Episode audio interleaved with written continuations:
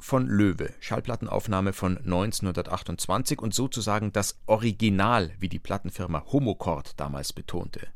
Die Uhr von Löwe wurde nämlich von anderen Humoristen mehrfach abgekupfert. Valentin verging da das Lachen.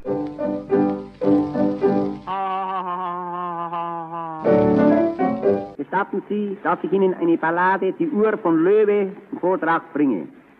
Die Uhr von Löwe. Ich setze voraus, dass ich mich dabei selbst begleite mit der Gitarre. Die Uhr von Löwe. Ich trage, wo ich gehe. Ste Verzeihung. Ich schicke voraus, dass dieser Löwe kein Uhrmacher war, sondern Komponist. Das werden Sie sowieso wissen. Die Uhr von Löwe. Mit Gitarrebegleitung. Gitarre ist eigentlich zu schwach für diese Ballade, aber ich spiele sehr gut. Ich spiele schon seit meiner Jugend dieses Instrument. Ich kann mich noch gut erinnern, wie mir mein Vater das Gitarrespielen lernen hat lassen.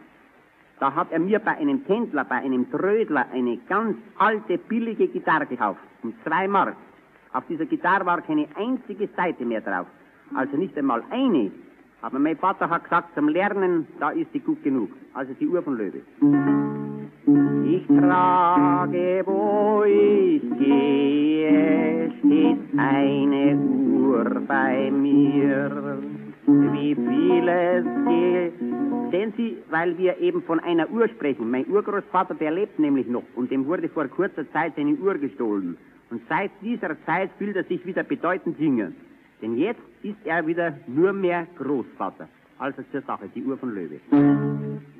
Ich habe, ich habe auch einmal mit einem Uhrmacher einen Streik gehabt wegen einer Taschenuhr. Ich habe die Uhr bei ihm gekauft und zu Hause angekommen habe ich bemerkt, dass auf dieser modernen Taschenuhr gar kein Zifferblatt war, auch keine Zeiger. Vor lauter Wut habe ich die Uhr an die Wand hingeschmissen.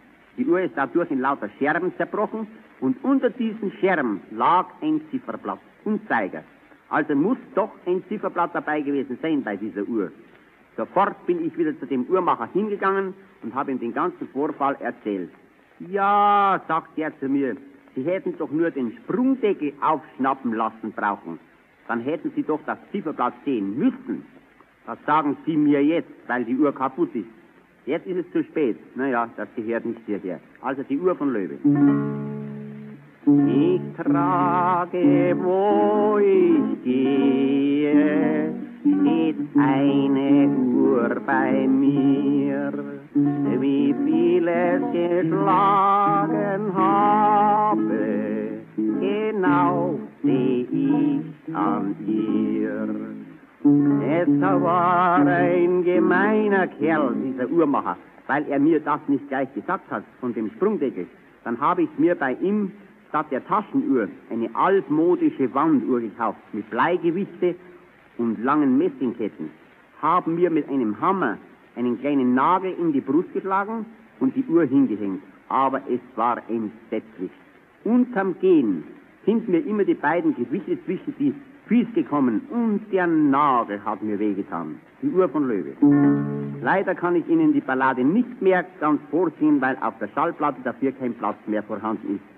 Schade, eine Schallplatte müsste eigentlich einen Meter Durchmesser haben.